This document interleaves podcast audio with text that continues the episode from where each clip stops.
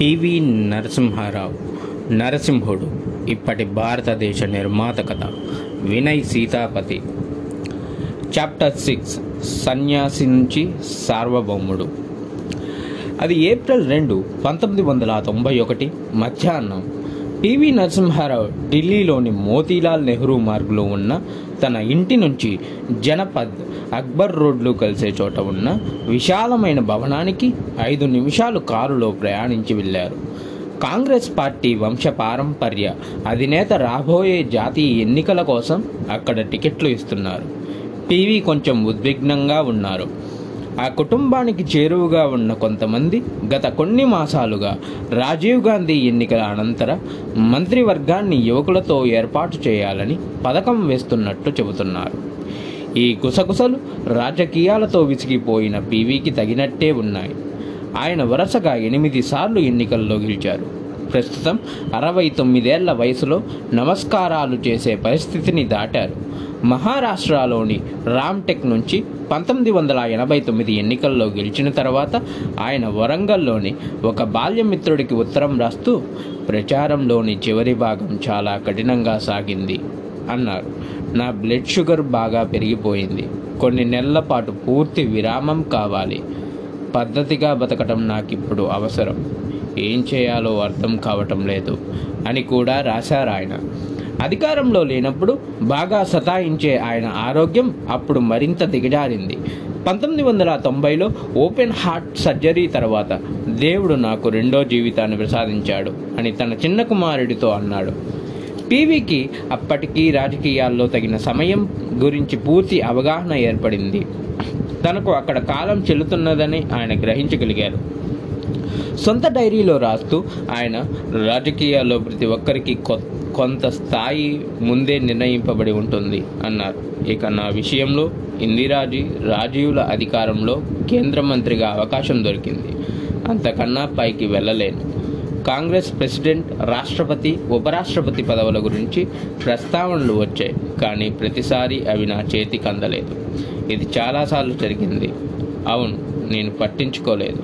ఆశలు లేకపోవడం అన్న ఒక్క లక్షణం నాకు వ్యక్తిగతంగా ఉండనే ఉంది మరి అని రాసుకున్నారు. ఏప్రిల్ రెండున రాజీవ్ గాంధీతో సమావేశం కోసం లోపలికి పోతున్నప్పుడు పీవీ మనసులో ఈ భావాలు తప్పకుండా మెదిలి ఉంటాయి. ఆ గదిలో ఇంటెలిజెన్స్ బ్యూరోకి చెందిన ఒక ఉన్నతాధికారి కూడా ఉన్నారు. పివి తన లోక్సభ సీట్ని మరెవరికో ఇమ్మని రాజీవ్ని అడిగినట్టు ఆ అధికారి తనకు గుర్తుందంటాడు. నేను ప్రచారం చేయలేనని పీవీ కారణం చెప్పినట్టు అతడు వివరించాడు. అలా ఆయన అన్నట్టు ఆ గదిలోనే ఉన్న అతని ఇద్దరి కొడుకులు కుటుంబానికి విధేయుడైన మరొక వ్యక్తి కూడా ఉన్నారు. అప్పట్లో కేబినెట్ మంత్రిగా ఉన్న సుబ్రహ్మణ్యం స్వామి మాత్రం మరో రకంగా చెప్పారు. నేను నా స్నేహితుడు రాజీవ్తో ఉన్నాను. రాజీవ్ సెక్రటరీ విన్సెంట్ జార్జ్ లోపలికి వచ్చి నరసింహారావు గారు చాలాసేపు వేచి ఉన్నారు అని చెప్పాడు. పీవీ లోపలికి వచ్చారు. నేను ఉండగానే రాజీవ్ మిస్టర్ నరసింహారావు మీరు బాగా పెద్దవాళ్ళు అయ్యారు మీరిక లోక్సభ ఎన్నికల్లో పోటీ చేయాలని మేము అనుకోవడం లేదు. తర్వాత మిమ్మల్ని నేను రాజ్యసభలోకి తెచ్చుకుంటాను అన్నాడు. పీవీకి విధేయురాలైన కళ్యాణి శంకర్ మాత్రం రావు తన స్థానాన్ని రాజ్యసభ ఎంపీ ఎన్కేపీ సాల్వేతో మార్పిడి చేసుకోవాలనుకున్నారు కానీ రాజీవ్ అంగీకరించలేదు అన్నారు. ఆ సంభాషణ ముగిసింది. రాబోయే ఎన్నికల కోసం పార్టీ మేనిఫెస్టో ముసాయిదాను తయారు చేయవలసిందిగా పీవీని బుజ్జగిస్తున్నట్టు రాజీవ్ అడిగాడు. మేనిఫెస్టోని పార్టీ వర్కర్లు ఎవరూ చదవరు. సగటు ఓటర్లు అంతకన్నా చదవరు. కనుక అదో పెద్ద బాధ్యత కానే కాదు. పీవీ ఇంటికి చేరుకున్నారు. గల్లలుంగి నూలు లాల్చి వేసుకొని బెడ్రూమ్లో ఆలోచిస్తూ ఉండిపోయారు. ఒక రాజకీయ జీవితం అంతమయ్యింది అంటూ ఢిల్లీలో వార్త వ్యాపించసాగింది. అది యువత ఉన్న యువ ఉన్నతాధికారికి రోనేన్ సేన్ చెవులకు కూడా చేరింది. అతను అప్పటికే ఆయనకు ఆంతరంగికుడు. పివి విదేశాంగ మంత్రిగా ఉండగా ఆయన దగ్గర పనిచేశాడు. ప్రధానమంత్రిగా పివి అధికారంలో ఉన్నప్పుడు అతను మాస్కోలో రాయబారిగా నియమింపబడ్డాడు. రోనేన్ సేన్ పీవీని చూడ్డానికి వాళ్ళ ఇంటికి కారులో వెళ్ళాడు. మామూలుగా కలకల్లాడుతుండే నైన్ మోతీలాల్ నెహ్రూ మార్గ్ ఖాళీగా ఉంది. ముందు గేటు వద్ద గార్డు కూడా లేడు. ఆ అధికారి ఇంట్లోకి ప్రవేశించాడు. పీవీ పడగదిలో కూర్చో కుర్చీలో చేరబడి ఉండడం గమనించాడు. ఆయన కాళ్ళు చాపుకొని తల పైకెత్తి ఆలోచిస్తున్నారు. సేన్ కేవలం పలంకరిం పలకరింపు కోసం వచ్చాడు. ఉన్నతాధికారుడు జీవితంలో అదొక పెద్ద సంఘటన కాదు. కానీ గంటల పాటు పీవి తన యువత నిజాం వ్యతిరేక పోరాటం కాంగ్రెస్లో తన తొలి సంవత్సరాల గురించి చెబుతుంటే అతను వినవలసి వచ్చింది. ఆంధ్రప్రదేశ్లో అన్నిటికన్నా మంచి వడలు ఎక్కడ దొరుకుతాయి లాంటి వివరాలను కూడా పీవి తన మాటల్లో ఆ రోజు చెప్పారు. ఆనాటి కబుర్లు నిర్వేదంలో నుంచి వచ్చినవి కాక కేవలం పాత జ్ఞాపకాలుగా వినిపించాయి. ఆనాడు రాజీవ్తో జరిగిన సంభాషణ గురించి ఆయన ఎత్తనే లేదు బదులుగా సేన్కి ఆయన ఎన్నో విషయాలు చెప్పారు. మెక్సికన్ అధికారి యోర్గ్ కాస్టనేడా ఆర్వారేజ్ మిరపకాయలంటే చాలా ఇష్టపడేవాడని తెలుగువాడైన తనతో అతను పోటీపడి కారం తినేవాడని సరదాగా చెప్పారు ఆయన. సేన్ బయలుదేరే సమయానికి సూర్యాస్తమయం అవుతున్నది. ఒక పెద్ద మనిషి ఒంటరి సంధ్యాకాలానికి సిద్ధమవుతున్నాడు. పీవీ రాజకీయాలు లేని జీవితం కోసం పథకాలు ప్రారంభించారు. ఆ బతుకు ఢిల్లీలో జరగదు. రాజధానికి వస్తే తనకిక తలదాపు కూడా ఉండదని ఆయనకు చింత పట్టుకున్నది. నగరం మధ్యలో పెద్ద మనుషులకు ఆశ్రయంగా నిలిచే ఇండియా ఇంటర్నేషనల్ సెంటర్కు ఆయన అర్జీ పెట్టుకున్నారు. ఆయనకు త్వరగానే సభ్యత్వం దొరికింది. ఒకప్పటి రక్షణ హోం ఆరోగ్య విద్య సాంస్కృతిక విదేశాంగ మంత్రి ఆంధ్రప్రదేశ్కి ముఖ్యమంత్రి అయిన ఆయన సభ్యత్వం వచ్చినందుకు ఎంతో మురిసిపోయారు. మేనిఫెస్టో తయారు తయారీ పేరున పీవీ కొంతకాలం కాంగ్రెస్ మీటింగుల్లో తలమునకలయ్యారు. అది తప్ప ఆయనతో సలహా సంప్రదింపులకు వచ్చింది చాలా తక్కువ మంది అని డైరీ చెబుతుంది ఏప్రిల్ పదహారున ఆయన కాంగ్రెస్ అధ్యక్షుడు రాజీవ్ గాంధీని సాయంత్రం నాలుగు గంటలకు కలిశారు. మరో అరగంట తర్వాత ఇరవై నాలుగు అక్బర్ రోడ్డు నుండి వెలువడిన పత్రికా ప్రకటన వెనుక నిలిచారు. పది రోజుల తర్వాత రాబోయే ఎన్నికల కోసం కాంగ్రెస్ వారు తమ నామినేషన్ పత్రాలు దాఖలు చేశారు. అందులో తాను లేనన్న సంగతి పీవీకి ముందే తెలుసు. అయినా ఆనాడు తన మనసును డైరీలో బయటపెట్టుకున్నారు. ఇరవై ఆరు నాలుగు తొంభై ఒకటి. మధ్యాహ్నం మూడు గంటలు. నా శాసనసభ జీవితంలో మొదటిసారిగా ముప్పై నాలుగు సంవత్సరాల తర్వాత ఖాళీ ఏర్పడింది. నాకు కొంచెం నిరుత్సాహ భావం కలిగింది అని రాసుకున్నారు. పివి మే మొదటి భాగంలోనే మూటాముల్లే సర్దడం మొదలుపెట్టారు. ఢిల్లీలో పెద్దవారు ఇల్లు మారుతుంటే పనిలోకి దిగే రోజర్ రిమూవల్స్ అనే సంస్థ వారిని పిలిపించారు. అయితే తన ఇంట్లో ఫర్నిచర్ ఇతర భారీ సామాను ఏది అయినా లారీకి ఎత్తించడం లేదు. కేవలం తన పుస్తక తన పుస్తకాలున్న అట్టపెట్టెలు మాత్రమే ట్రక్కులోకి ఎత్తమన్నారు. ఆ పని వాళ్ళకి మహా పండగ. వాళ్ళు భారీ సామాగ్రి పెట్టడానికి అలవాటు పడ్డవాళ్ళు కదా ఆ పుస్తకాలు సరైన పద్ధతిలో రవాణా కావడం కోసం ఆయన అప్పటికే సీల్ చేసిన పెట్టెలను కూడా వాళ్ళ చేత తెరిపించారు. ఆ తర్వాత ఆయన ముఖ్యంగా పట్టించుకున్న వస్తువులు ఆయన కంప్యూటర్ ప్రింటర్లు. ఏడు సంవత్సరాలుగా అవి ఆయనకు తోడుగా ఉన్నవి మరి. హార్డ్వేర్ హార్డ్ బౌండ్ అంటే కంప్యూటర్ పుస్తకాలను నలభై ఐదు పెట్టెలలో పెట్టి ఒక పెద్ద ట్రక్కుకు ఎక్కించారు. అది పదిహేను వందల కిలోమీటర్లు ప్రయాణించి ఆ సామాగ్రిని హైదరాబాదులోని ఆయన రెండవ కుమారుడు రాజేశ్వరరావు ఇంట్లో అటక మీదకు చేర్చింది. పుస్తకాలు ఢిల్లీలో నుంచి వెళ్ళిపోవడంతో పీవీ కొంచెం కుంగిపోయారు.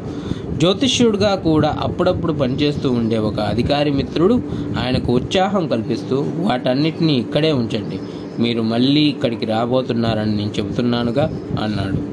రిటైర్మెంట్ కాలంలో పీవీకి పుస్తకాలే ముఖ్యమైన వస్తువులు. హైదరాబాదులో ఆయన చుట్టూ పుస్తకాలు నిండిన గదితో తన ప్రియాతి ప్రియమైన కంప్యూటర్ పైన టైపింగ్ చేస్తూ గంటలు గడిపేవారు. పంతొమ్మిది వందల డెబ్బై మూడులో ఆంధ్రప్రదేశ్ ముఖ్యమంత్రి పదవి పోయిన తర్వాత రాజకీయ పరంగా ఖాళీగా ఉన్న రోజుల్లో మొదలుపెట్టిన నవలకు ఆయన అప్పుడు రంగులు అద్దడం మొదలుపెట్టారు. పంతొమ్మిది వందల డెబ్బై నాలుగులో పివి తిరిగి జాతీయ స్థాయిలో రాజకీయాల్లోకి రావాల్సి వచ్చిన తర్వాత నవల మళ్ళీ వెనక్కు పోయింది. ఇప్పుడు మళ్ళీ రాజకీయాలు లేవు. మనసు కూడా మునబట్లాగే ఉంది. కనుక ఆయన అసంపూర్ణంగా వదిలేసిన ఆ నవలకి మళ్ళీ జీవం పోయడం ప్రారంభించారు. పీవీ ఆ సమయంలో బాంబేలో ఒక అపార్ట్మెంట్ను అద్దెకి తీసుకున్నారు. మహారాష్ట్ర నుంచి రాజ్యసభకు పోటీ చేయవలసి వస్తే అక్కడ ఆయనకు ఒక నివాస స్థానం ఉన్నట్టు రుజువు చూపించాలి తాను అక్కడివాడినే అని తనకు తానే నిర్ధారించుకుంటున్నట్టు పివి ఆ మధ్యనే ఢిల్లీ నుంచి హైదరాబాదుకు తెచ్చుకున్న పదిహేను పుస్తకాల పెట్టెలను బాంబేలోని తన కొత్త ఇంటికి పంపించారు. రాజకీయ జీవితం అంతరిస్తున్న నాయకులకు మామూలుగా అన్ మామూలుగా అందే పనిలేని పదవులను గురించి ఆయనలోని కొంత భాగం ఆశిస్తూనే ఉన్నది. అయితే మరొక భాగం మాత్రం ఆధ్యాత్మికతలోకి మరింత లోతుగా దిగాలని భావిస్తున్నది. పంతొమ్మిది వందల తొంభైలో కుర్తాలం పీఠం వారు పీఠాధిపతిగా రమ్మని పిలిచినప్పుడు ఆయన కొంచెం దాటవేశారు. ఇక ప్రస్తుతం నిజమైన అధికారులు అజమాయిషుల అవకాశం లేకపోవడంతో స్వామిగా జీవితమే తనకు మంచిదని భావించారు. వారి అభ్యర్థనను అంగీకరించడం గురించి ఆలోచిస్తున్నట్టు మఠం వారికి రాశారు కూడా. మే ఇరవైన జరగనున్న ఎన్నికల్లో భాగంగా పివి ఢిల్లీకి రాకపోకలు సాగించారు. కాంగ్రెస్ ప్రచారంలో కొంతవరకు పాల్గొన్నారు. మే పదకొండున తాను ఢిల్లీలో ఉన్నట్టు కాంగ్రెస్ పార్టీ తరపున రేడియో రికార్డింగ్ చేసినట్టు డైరీలో రాసుకున్నారు ఆయన.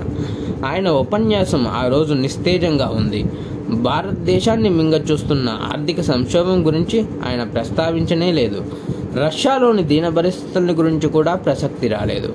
పైగా కాంగ్రెస్ వారి ప్రజాస్వామ్యం గురించి మెప్పుకోలు మాటలు చెబుతూ ఆ పార్టీ ఎన్నికల్లో గెలిచినట్లయితే ఎనిమిదవ పంచవర్ష ప్రణాళిక తుది రూపానికి వస్తుందని రైతులు రైతు కూలీలు కార్మికుల గురించి ముఖ్యంగా పట్టించుకుంటారని ఏవేవో చెప్పారు. మే పదహారున ఆయన మళ్ళీ ప్రభుత్వ విమాన సంస్థ ఇండియన్ ఎయిర్ లైన్స్లో హైదరాబాద్కు వెళ్ళిపోయారు సాయంత్రం ఆరు గంటలకు బయలుదేరిన పివి సూర్యాస్తమయంలోకి ప్రయాణం సాగించారు. భారతదేశంలో జాతీయ ఎన్నికలు ఎప్పుడూ చారిత్రాత్మకమైన చారిత్రాత్మకమైనవి.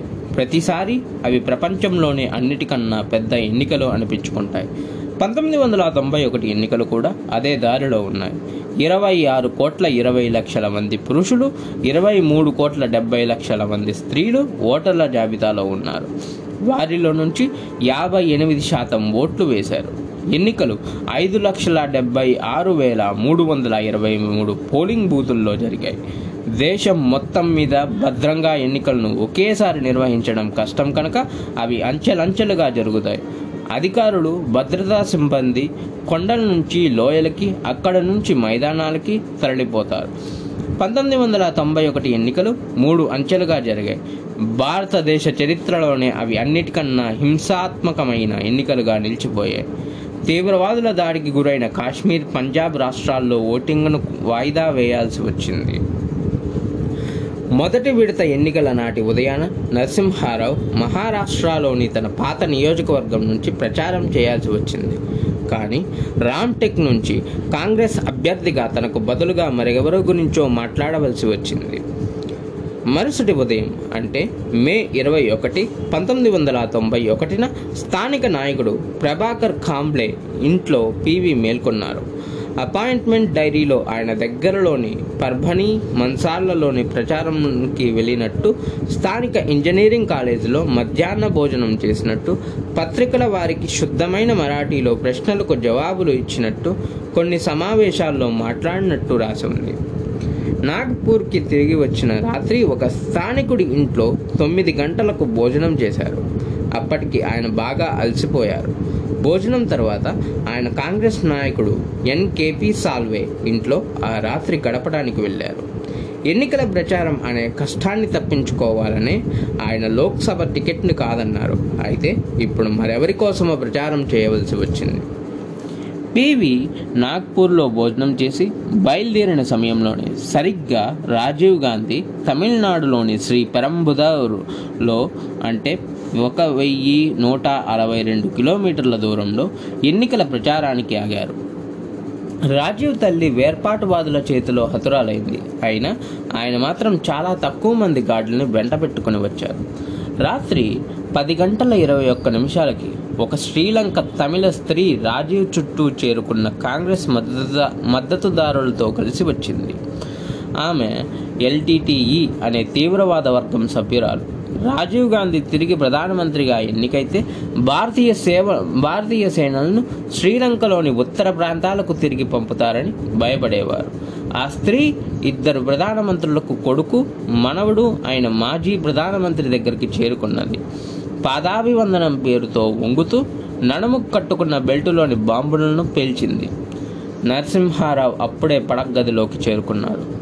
ఒక సూసైడ్ బాంబర్ వల్ల రాజీవ్ గాంధీతో పాటు మరొక పద్నాలుగురు మరణించారని ఆయనకు చెప్పారు. రాజీవ్ శరీరం చిన్న భిన్నమైపోయింది. పోలీసులు వాటిని గుర్తించడానికి తంటాలు పడుతున్నారు. పివి తన ప్రతిక్రియను డైరీలో ఇలా రాసుకున్నారు. ఇక రాత్రికి పడుకుందాం అనుకుంటున్నాను. ఈ వార్త వచ్చింది. అప్పటికే నేను అనారోగ్యంగా కనిపిస్తున్నట్టున్నాను. పరీక్షించడానికి ఒక డాక్టర్ని పిలిపించారు. అయితే నాకు బాగానే ఉంది. నేను ఆఘాతాన్ని బాగానే తట్టుకున్నాను. ఏమైనప్పటికీ కొంచెం సేపు పడుకోవాలనుకున్నాను. సుమారు రెండు గంటల పాటు నిద్ర పట్టలేదు. కొన్ని గంటల తర్వాత సూర్యోదయం కాకముందే మోహన్ దాస్ గాంధీ శ్రీ రాజ్ శ్రీ రాజగోపాలాచార్య చారి గారుల మనవడు గోపాలకృష్ణ గాంధీ ఢిల్లీ నుంచి చేసిన ఒక ట్రంక్ కాల్ కారణంగా పివి నిద్ర నుంచి మేల్కొన్నారు. అప్పట్లో ఆయన రాష్ట్రపతి ఆర్ వెంకట్రామన్కు సంయుక్త కార్యదర్శిగా పనిచేస్తున్నారు. రాజీవ్ మరణం గురించి ఆయనకు అప్పటికే తెలుసు. గోపాల్ ఏం జరిగింది? అంటూ నరసింహారావు నాగపూర్ ఎయిర్పోర్ట్ నుంచి మాట్లాడుతూ హిందీలో అడిగారు. ఇతిహాస్ నే కర్వట్ బదిలీ ది హై చరిత్ర దారి మార్చుకున్నది అంటూ గోపాల్ జవాబిచ్చారు. చరిత్ర తన గతని తాను మార్చుకున్నది. పాత మిత్రుడైన రాష్ట్రపతితో అపాయింట్మెంట్ అడిగేలోగా పివి అవును అది నిజం అన్నారు. గోపాలకృష్ణ గాంధీ తన మీదనున్న బాధ్యతలు తెలిసిన మనిషి. ప్రతి మాటను పలికే ముందు చాలా జాగ్రత్తగా ఉంటారు. పీవీ ఉదయాన్నే చేసిన ఫోన్ కాల్ గురించి ఆయన గుర్తు చేసుకుంటూ ఆయన ఢిల్లీకి రావడం కేవలం రాజకీయ మర్యాద కోసం మాత్రమే కాదని నా నమ్మకం అన్నారు. రాజీవ్ శరీర భాగాలను ఒకచోటి మృతదేహంగా మార్చేలోగానే అతనికి ప్రత్యామ్నాయ ఆట మొదలయ్యింది. కొన్ని గంటల తర్వాత రాజీవ్ పార్థివ దేహంతో ఎయిర్ ఫోర్స్ విమానం ఒకటి ఢిల్లీ ఎయిర్పోర్ట్లో దిగింది. శరీరాన్ని భార్య సోనియాతో పాటు రాజీవ్ నివాసంగా ఉంటున్న పది జన్పద్కు తరలించారు. టీవీ సుమారు ఉదయం పది గంటల ముప్పై నిమిషాల ప్రాంతంలో ఢిల్లీలో దిగగానే నేరుగా అక్కడికే దారి తీశారు. అది ముఖ్యంగా శవపేటిక. శరీరం గుర్తించలేనంతగా ముక్కలైపోయింది అని ఆయన ఆనాటి తన డైరీలో రాసుకున్నారు. రాబోయే రోజుల గురించి ఆలోచించింది పీవి ఒక్కరే కాదు. ఆయన డైరీలో రాసుకున్న మాటలు ఇలాగున్నాయి. పది జన్పదులో మృతదేహం దగ్గర మేము ఉండగా ప్రణబ్ ముఖర్జీ నన్ను పక్కకు తీసుకువెళ్ళి సిపి కాంగ్రెస్ ప్రెసిడెంట్గా నన్ను ఎంపిక చేయడం గురించి సర్వత్రా అంగీకారం వినిపిస్తుందని ఆ విషయాన్ని ఇవాళే తేల్చివేస్తే బాగుంటుందని లేకుంటే అంతర్గత విభేదాలు వగైరాల గురించి పుకారులు ఆగవని చెప్పాడు. పీవీకి ఆనందంగా ఉంది. నాలుగు దశాబ్దాల పై పైబడి వైకుంఠపాలిలో పాముల్ని తప్పించుకుంటూ బతికిన రాజకీయం ఆయనకు తన ఆశయాల్ని దాచుకోవడమే కాదు దాచుకోవడం అనే పాఠాలను నేర్పింది. అతను చెప్పే మాటలు మరీ అంత సత్యం కాదని నాకు తెలుసు. అతనే బహుశా డూప్గా ప్రవర్తించాడు లేదా మరేదో ప్రణాళికకు ప్రతినిధిగా వచ్చాడు. నన్ను జోకట్టడానికి ప్రయత్నం చేశాడు. ఇందిరాజీతో కూడా కష్టకాలాల్లో అతను ఇలాంటి పాత్రను చాలాసార్లు పోషించాడు. నేను బదులు చెప్పదలుచుకోలేదు. నా ఆరోగ్యం గురించి ప్రస్తావించి నాకు అంత అంగీకారం లేదన్నట్టు మాట్లాడాను బదులుగా ఎన్డీటీ అంటే ఎన్డీ తివారీ పేరుని సూచించాను. అయితే నేను నిరాకరిస్తున్నాను అని మాత్రం చెప్పకుండా జాగ్రత్త పడ్డాను మరికొంత ఏకాభిప్రాయం తర్వాత అతను వస్తే బాగుంటుంది. ఎన్డీటీ విషయంలో నా పట్ల కన్నా ఎక్కువ వ్యతిరేకత అనంగీకారం ఉంటుందని నాకు తెలుసు. పివి చాలా తెలివిగా జాగ్రత్త పడ్డారు. ఏడు సంవత్సరాలకు ముందు ప్రధానమంత్రి ఇందిరాగాంధీ మరణించినప్పుడు ప్రణబ్ ముఖర్జీ సీనియారిటీ కూడా లెక్క చేయకుండా ముందుకు వచ్చి తానే తర్వాత ప్రధాని అని అన్నాడు. కానీ కుటుంబానికి ఉండే హక్కును ఒక మామూలు మనిషి అడిగే పాపం చేశాడన్న పేరుతో ప్రణబ్ను మళ్ళీ ఆ వరుసలో వెనక్కి పంపించారు. అప్పుడు అతను కేవలం పునరావాసం దొరికింది. తిరిగి కుటుంబపు హక్కు మళ్ళీ ధృవపడుతుంది. పీవీకి రోడ్డు మీద కొంతమంది సోనియా గాంధీని కాంగ్రెస్ ప్రెసిడెంట్ చేయాలంటూ గట్టిగా అరవడం నినాదాలు చేయడం విడిపించింది. తనను నాటకం ఆడిస్తున్నారని పీవీ అర్థం చేసుకున్నారు. నా నా మెదడులో చిత్రం పూర్తిగా వచ్చింది. పరిస్థితిని పరిశీలించడానికి ఆయన మోతీలాల్ నెహ్రూ మార్గుకు తిరిగి వచ్చారు. ఇంటికి రాగానే నేను కే. అంటే కళ్యాణి శంకర్తో మాట్లాడాను ఆమె మధ్యాహ్న భోజనానికి రావడానికి అంగీకరించింది. నన్ను సిపి కాంగ్రెస్ ప్రెసిడెంట్ చేస్తున్నట్టు అంతటా వ్యాపిస్తున్న పుకారును ఆమె ఇంచుమించు తనతో తెచ్చింది. నాలో లాగా ఆమెలో జంకు లేనే లేదు. నేను ఏమీ అనలేదు. విషయం బయటపడటానికి మరికొన్ని గంటలు మాత్రమే ఉందని నేను ఎరుగుదును. ఆయన డైరీలో రాసి ఉన్న మాటలకి సాయంత్రం నాలుగు గంటల పదిహేను నిమిషాలకి భోపాల్ గ్యాస్ దురంత సమయంలో మధ్యప్రదేశ్కు ముఖ్యమంత్రిగా పనిచేస్తున్న అర్జున్ సింగ్ కాంగ్రెస్ నాయకుడు ఎంఎల్ ఫోతేదార్ వచ్చారు. మిగతా ఎన్నిక దశల్లో ప్రజల సానుభూతిని అందుకోవడానికి గాను సోనియాను కాంగ్రెస్ అధ్యక్షురాలిగా చేయాలని వారు సలహా ఇచ్చారు. పీవీకి ఆ మాట అంటేనే అసహ్యం. ఆయన తానేమీ భయపడలేదని డైరీలో రాసుకున్నారు. ఆయన పెద్ద ఆయన ప్రత్యర్థి అయిన అర్జున్ సింగ్కు ఆ సమావేశం గురించి ఉన్న జ్ఞాపకాలు మాత్రం వ్యతిరేకంగా ఉన్నాయి. సోనియాని కాంగ్రెస్ అధ్యక్షురాలిగా చేయాలి అనగానే పివి కోపంతో విరుచుకుపడ్డారు. గట్టిగా అరవసాగారు. కాంగ్రెస్ పార్టీని నెహ్రూ గాంధీ కుటుంబం అనే పెట్టెలను వరుసగా ఒకదాని వెంట ఒకటి తగిలించవలసిన ఇంజన్ ఉండే ట్రైన్గా నడిపించవలసిందేనా? లేక ప్రత్యామ్నాయాలు ఉన్నాయా? అంటూ అడిగారని అర్జున్ సింగ్ అంటారు. అర్జున్ సింగ్ లేనిపోని మాటలను నరసింహారావుకు ఆపాదించినా అవి నిజంగా పీవీ ఆలోచనలకు ప్రతిధ్వనులేవు ఓ గంట తర్వాత పార్టీలో ప్రధాన నిర్ణయాలు చేసే కాంగ్రెస్ వర్కింగ్ కమిటీ ఎమర్జెన్సీ సమావేశాన్ని సంతాప తీర్మానంతో మొదలుపెట్టింది. సూచనను అందుకుని అర్జున్ సింగ్ ప్రస్తావిస్తూ సోనియాని పార్టీ నాయకురాలు చేయాలని పట్టుబట్టాడు. అందుకు వ్యతిరేకంగా మాట్లాడింది పీవీ ఒక్కరే కాదు. మహారాష్ట్ర ముఖ్యమంత్రి శరద్ పవార్ మాట్లాడుతూ కాంగ్రెస్ ప్రెసిడెంట్ హోదా పార్లమెంటరీ పార్టీ నాయకులు అన్నవి రెండు వేరువేరుగా ఉండాలి అంటూ మనసులో ఆశలు పెట్టుకొని వాదించాడు. అతను చెబుతున్న కారణాలు సూటిగా నిజాలుగా ఉన్నాయి అంటూ పివి డైరీలో రాసుకున్నారు. కానీ గదిలోని మిగతా వారంతా సోనియా నామజపం చేస్తున్నారు కుటుంబానికి గుర్తింపుగా నిలిచిన అమేధి నుంచి ఆమె పోటీ చేయాలని కూడా డిమాండ్ చేశారు.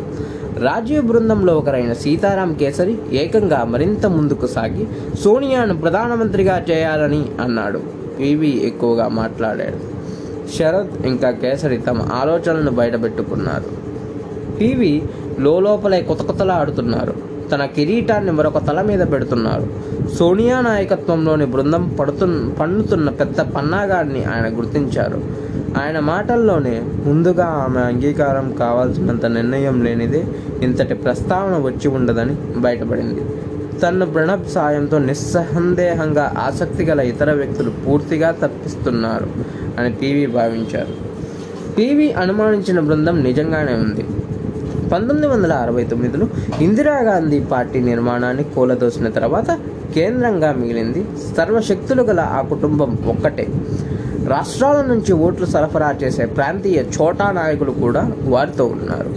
ఇరు వర్గాలకు మధ్యన ఏనాడు ఎన్నికల్లో గెలవలేని సలహాదారుడుగా ML ఫోతేదార్ Indira Gandhi stenographer RK Dhawan వారితో ఉన్నారు.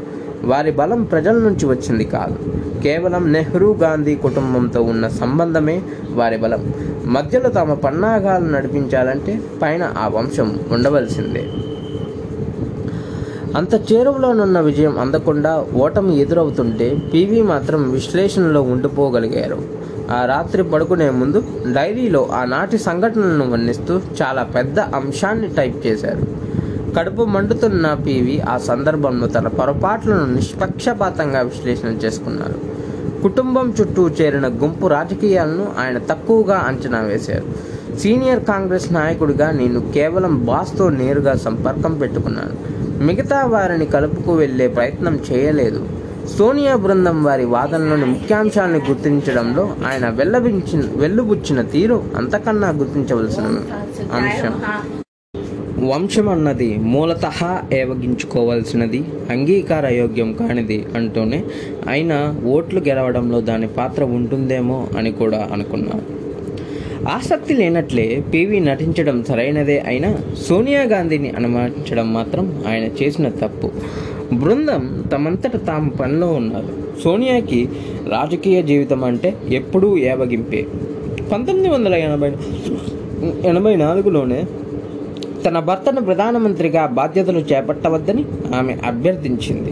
సిడబ్ల్యూసి తీర్మానాన్ని ఆమె నిరాకరించింది. తన దుఃఖాన్ని తానే అనుభవిస్తున్నానని పార్టీ నాయకురాలిగా ప్రజల మధ్యన పాత్రను పోషించినని ఆమె అభిప్రాయం వెళ్ళబుచ్చింది అప్పట్లో కుటుంబానికి సన్నిహితుడిగా ఉన్న నటుడు అమితాబ్ బచ్చన్ కూడా సోనియాను పదవి వద్దన్నాడు మరొక మిత్రుని జ్ఞాపకాల ప్రకారం నిజానికి సిడబ్ల్యూసి వారు ఒకవైపు రాజకీయ అంత్యక్రియలు కూడా జరగకముందే ఆ రకంగా ప్రస్తావించడం పూర్తిగా క్రూరత్వంగా వర్ణించబడింది. సోనియా తిరస్కారంతో పార్టీ నాయకత్వం గురించి రెండవ విడత రాజకీయం మొదలైంది. తనను వెంటనే కలవమంటూ పివి మే ఇరవై మూడు పంతొమ్మిది వందల తొంభై ఒకటిన పిసి అలెగ్జాండర్కు సందేశం పంపించారు. అలెగ్జాండర్ రాజకీయ నాయకుల్లో ఉన్నతాధికారి అలాగే ఉన్నతాధికారుల్లో రాజకీయ నాయకుడు. కేరళలో ఐఏఎస్ అధికారిగా ఉన్న ఆయన ఇద్దరు ప్రధానమంత్రులకు అంటే ఇందిరాగాంధీ ఆమె కుమారుడు రాజీవులకు ప్రధాన కార్యదర్శిగా పనిచేస్తూ ఎంతో బలాన్ని పుంజుకున్నాడు. పంతొమ్మిది వందల ఎనభై రెండులో పీవీని రాష్ట్రపతిగా చేయాలని ముందు ప్రస్తావించి తర్వాత తిరస్కరించిన సందర్భంలో అతను ఇందిరాతో పనిచేస్తూనే ఉండేవాడు. కాంగ్రెస్ మాయాజాలంలోని ప్రతి మలుపు అలెగ్జాండర్కి తెలుసు. ప్రధానమంత్రి కావాలని ఆశిస్తున్న ఒకప్పుడు ప్రధాన కార్యదర్శిగా పార్టీ వ్యవస్థను నడిపించిన ఒక వ్యక్తికి సలహా ఇవ్వడానికి అతను సరైన మార్గదర్శి. ఆ రాత్రి తీన్ మూర్తిలో రాజీవ్ పార్థివ దేహాన్ని అంజలి ఘటించిన తరువాత ఆసక్తి లేని స్టేట్స్మెన్గా నటిస్తున్న పీవీని అలెగ్జాండర్ కలిశారు. ఆయన జ్ఞాపకాల ప్రకారం అయితే సోనియా కాంగ్రెస్ అధ్యక్షురాలు కావడానికి ఎంత మాత్రం అంగీకరించడం లేదు కనుక తన్ను అప్పటికే చాలామంది అభ్యర్థించారని ఆయన నాతో చెప్పారు అంటారు. అలెగ్జాండర్ను ఢిల్లీలోనే ఉండి బయటపడకుండా తన తరపున మిగతా కాంగ్రెస్ నాయకులతో సంప్రదింపులు చేయమని పివి అడిగారు. మరుసటి రోజున ఒక లక్ష మంది ప్రజల ముందు రాజీవ్ గాంధీ శరీరానికి అంత్యక్రియలు జరిగాయి. అలాగే అరవై నాలుగు దేశాలకు చెందిన నాయకులు కూడా అక్కడ ఉన్నారు. పదహారు సంవత్సరాల తరువాత రాజకీయ ర్యాలీలో హత్యకు గురైన బేనజీర్ భుట్టో వారిలో ఒకరు. ఇరవై సంవత్సరాల రాజయ్ రాహుల్ రాహుల్ గాంధీ గంగా పవిత్ర జలాలను చందనపు పడక మీద పడుకున్న తన తండ్రి మీద చిలకరించడం వాళ్ళంతా చూశారు. రాహుల్ ఆ తర్వాత చితి చుట్టూ ఏడు ప్రదక్షిణాలు చేసి దానికి నిప్పంటించాడు. ఒక రోజు తర్వాత రాజీవ్ సతీమణి తన భర్తకు తర్వాత పార్టీ నాయకుడిని ఎంపిక చేయమని నాయకులను అడిగారు. ఇంకా ఎన్నికలు రెండు విడతలు జరగవలసి ఉంది. సానుభూతి విలువగా వస్తే కాంగ్రెస్ అధికారాన్ని అందుకోగలుగుతుంది. దుఃఖంలో కూరుకుపోయి ఉన్నా సరే సోనియాకు తాను భారతదేశానికి కాబోయే నాయకుణ్ణి ఎంపిక చేస్తున్నానని అర్థమైంది. ఆటలో పాల్గొంటున్న వ్యక్తులు కూడా ఆమెకు తెలుసు. యువకుడు దుడుకు మనిషి అయిన మహారాష్ట్ర ముఖ్యమంత్రి శరద్ పవార్కు బాంబేలోని మిత్రులైన వ్యాపారవేత్తల జోబుల్లోకి దారి ఉంది. అయితే అతను కుటుంబానికి విధేయత చూపించలేదు. పంతొమ్మిది వందల డెబ్బై ఎనిమిదిలో ముఖ్యమంత్రి కావడానికి గాను రాష్ట్ర కాంగ్రెస్లో చీలిక తెచ్చాడు. మొత్తానికి ఎన్డీ తివారీ సహజ ప్రత్యామ్నాయంగా కనిపించసాగాడు. ఒకప్పుడు ఉత్తరప్రదేశ్ ముఖ్యమంత్రిగా ఆయన ఉత్తర భారతదేశంలోని కాంగ్రెస్లో బ్రాహ్మణులకు ప్రతినిధి. కానీ పివి తన డైరీలో నిక్కచ్చిగా రాసుకున్నట్టు ఎన్డీ తివారీ అంగీకార యోగ్యుడు కాదు. రాజీవ్ గాంధీ ఆదేశాలను పక్కన పెట్టి అతను అసంతృప్తికి కారణమయ్యాడు. వద్దంటున్న ప్రస్తుత జాతీయ ఎన్నికల్లో పోటీ చేశాడు. పైగా తర్వాత ఓడిపోయాడు కూడా. అర్జున్ సింగ్ మాధవరావు సింధియా మధ్యప్రదేశ్కు చెందిన రాజకుటుంబాల వారు పార్టీలోని శత్రుపక్షాలకు పక్షాలకు వారు వ్యతిరేకులు. ఈ ప్రాంతీయ నాయకులందరూ ఒక్కొక్కరే ఒక దిశగా పార్టీని చీల్చగలిగేవారు. సోనియాని పక్కన పెట్టి అధికారాన్ని చేజిక్కించుకోగలిగిన వారు తర్వాత ఏం జరిగిందనే దాని గురించి చాలా రకాల వాదాలున్నాయి. అప్పటికి సీనియర్ కాంగ్రెస్ నాయకుడు అలాగే సోనియాకి దగ్గరగా ఉండే సలహాదారు అయిన కె నట్వర్ సింగ్ కథనమే. పివి కుటుంబం కూడా నిజమని నమ్మిన విషయం. సోనియా గాంధీ ఉపన్యాసాలు రచించే కాంగ్రెస్ నాయకుడు జైరాం రమేష్ సోనియాకు చేరువుగా ఉన్న మరొక కాంగ్రెస్ నాయకుడు కూడా కొన్ని విషయాలను వెల్లడించారు. కథనం ఇలాగుంటుంది.